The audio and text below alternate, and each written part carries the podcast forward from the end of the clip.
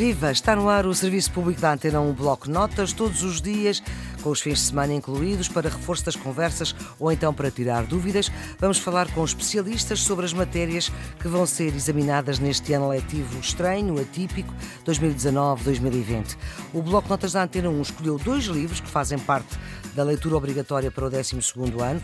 Relembro que o português de 12 ano junta as matérias dos três anos do secundário, do décimo, décimo primeiro e décimo segundo. É muita matéria, efetivamente. E falamos de um autor obrigatório, que é o Nobel da Literatura, José Saramago. Estamos esta tarde com Carlos Reis. Ele é um dos maiores especialistas portugueses em literatura uh, do CUR. Carlos Reis é professor catedrático da Faculdade de Letras da Universidade de Coimbra. Vamos esta tarde, professor, muito obrigada pela sua disponibilidade para poder dar a quem nos ouve e, sobretudo, àqueles que estão a preparar para o exame, uma ajuda agora sobre esta, esta história, que também pega em história. Exatamente. Para contar uma parte da história, e da história Exatamente. de Portugal, história com H grande, que é o ano da morte de Ricardo Reis.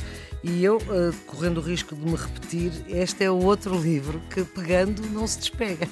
Exatamente. E, e curiosamente é um livro. Isto é uma técnica que... ou é a mesma história que é tão poderosa é, é que. Do, do José Saramago ser um grande romancista, passe, digamos, a, uhum. a, a obviedade. Sim. Mas, mas é, é, o facto também de este romance ser um romance que, até talvez de uma forma mais evidente do que o Memorial do Convento, traz inscrito em si o motivo da viagem. Quer dizer, o motivo da viagem, no caso diretamente relacionado com o regresso, Sim. Ricardo Reis regressa do Brasil. Brasil. Também o facto de nós podermos saber. Sendo que o Ricardo que é que Reis é uma personagem Reis. criada por outro, exatamente, não é? Portanto, é uma, é uma personagem aí... que objetivamente não existe, mas tem existência. Mas tem existência. Eh, portanto, aí, está, aí esteve também uma grande intuição que o Saramago teve para, independentemente de outras coisas, o Saramago era um, um, grande inventor de histórias, alguém que tinha uma intuição para construir uma história ou para uh, descobrir elementos que virtualmente já existiam. Vou lembrar um pouco como é que aparece o Ricardo Reis neste romance e de onde é que ele vem.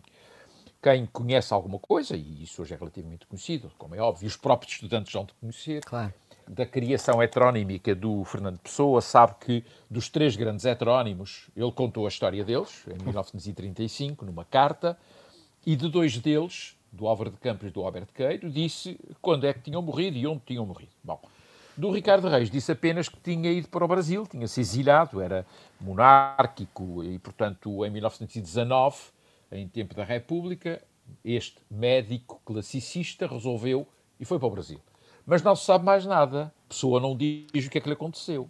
Portanto, se não tem data de morte, faz, supostamente claro, não, não, morreu. morreu. Então o que o Saramago faz é trazê-lo do Brasil. E trazê-lo do Brasil quando ele lá no Brasil sabe, no final de 1935, final de novembro, eh, lê a notícia da morte do uh, Fernando Pessoa. E resolve vir a Lisboa para visitar o túmulo do Fernando Pessoa. Este é o ponto de partida da história.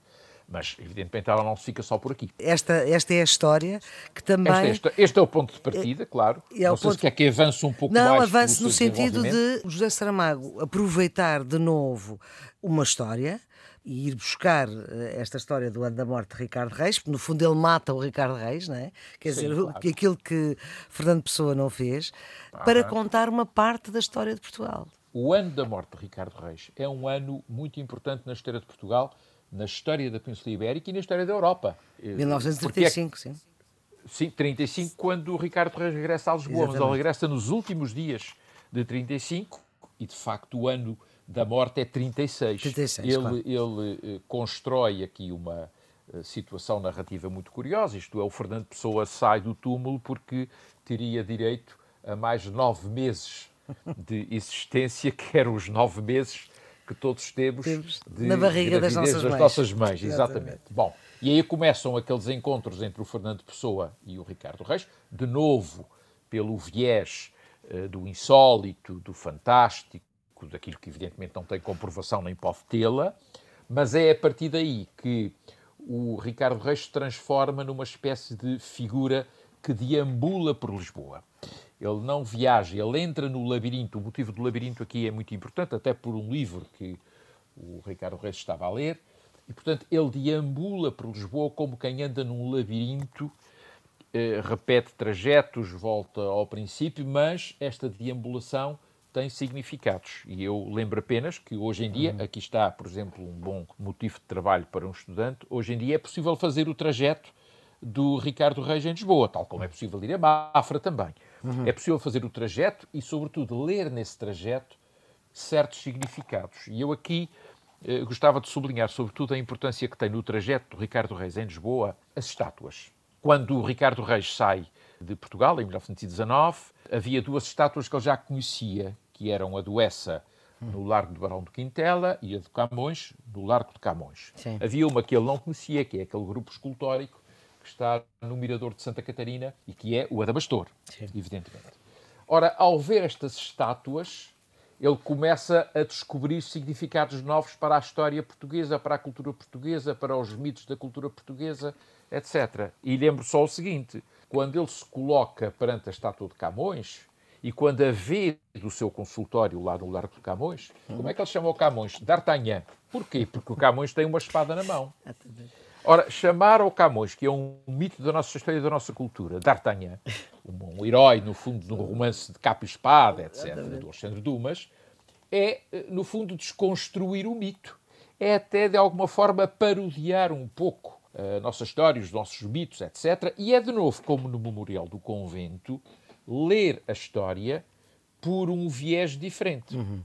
Não é verdade? O Adamastor, que o Ricardo Reis encontra eh, em Santa Catarina, quando se muda para lá, sobretudo, traz consigo também alguma coisa de Camões, como é claro. é evidente, porque é uma figura uh, camoniana. E eu não esqueço, e é bom lembrar isto, que o romance começa e acaba com um verso de Camões, e aqui onde a terra acaba e o mar começa, que uh, no romance é uh, subvertido. No princípio diz, aqui o mar acaba e a terra principia, Exatamente. que é quando chega o Ricardo Reis do Brasil, e no final, a última linha do romance é aqui onde o mar se acabou e a terra espera.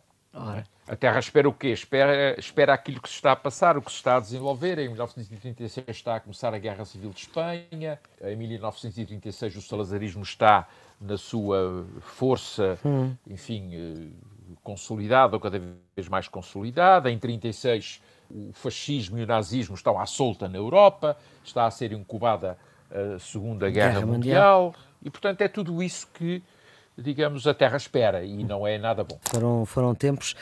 Este livro, para uns jovens que uh, estão a fazer um exame, também lhe faço a mesma pergunta, professor: o que é que é absolutamente essencial que um jovem retenha sobre o ano da morte de Ricardo Reis? Que o veja, por exemplo, como essa figura, e vou sublinhar um significado que já aqui uhum notei, com essa figura que deambula e vai, não propriamente conhecendo, mas reconhecendo. Vai vendo o que já conhecia, vê também coisas novas, vai repensando o que já sabia ou pensava que sabia e eh, vai olhando um espaço que não é tão trivial como isso e, sobretudo, um espaço que entra em diálogo com uh, escritores anteriores que já o percorreram. E aqui eu lembro a necessidade e a conveniência, hum. e é um desafio para a leitura desse jovem, evidentemente acompanhado pelo seu professor ou pela sua professora, é que aqueles trajetos do Ricardo Reis já foram feitos por outros escritores, e lembro aqui dois. Foram feitos pelo Cesário Verde, que também deambulou pelas eh, ruas de Lisboa.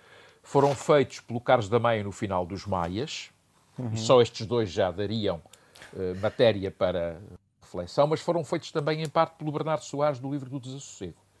E, portanto, lá voltamos a Fernando Pessoa também. E lá voltamos a Fernando Pessoa. Este motivo da deambulação é um motivo importante, desde que não seja vista só como passeio inconsequente de alguém que anda ali pelas ruas de Lisboa. Mas uh, Saramago pega em histórias muito fortes da história portuguesa, voltamos aqui um bocadinho ao Memorial do Convento, mas quer no Memorial do Convento, que no fundo é uma gigantesca história de amor, porque aquele convento também se constrói precisamente para celebrar um amor de um rei, e num, num dos poetas mais uh, inesperados, porque ele se desmultiplica em vários, não é? Para ir buscar as suas histórias. Isto é poderoso o suficiente para pôr nos dias de hoje jovens que têm 15, 16 anos a ler estes livros de ponta a ponta e que não estejam num computador ou num, num telemóvel?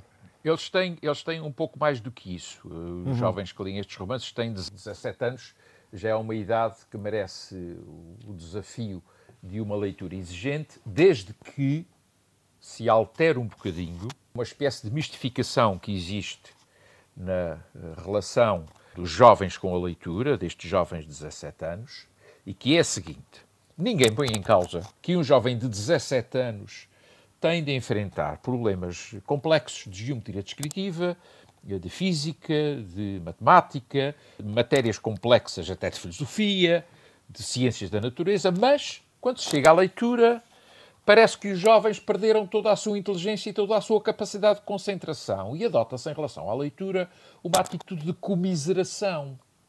Coitado do jovem que eh, não lhe interessa ler. Pois não lhe interessa, eh, era bom que se fizesse alguma coisa e que se persuadisse, hum. que é um eufemismo, o jovem, de que é preciso ler e de que ler nem sempre é fácil. Ler nem sempre é fácil. E, portanto, vamos acabar com esta história de que todas as matérias são matérias naturalmente complexas, exigem atenção e concentração, mas parece que a leitura está dispensada disso, o que não é verdade. E, portanto, é preciso juntar à conveniência da leitura a noção de esforço.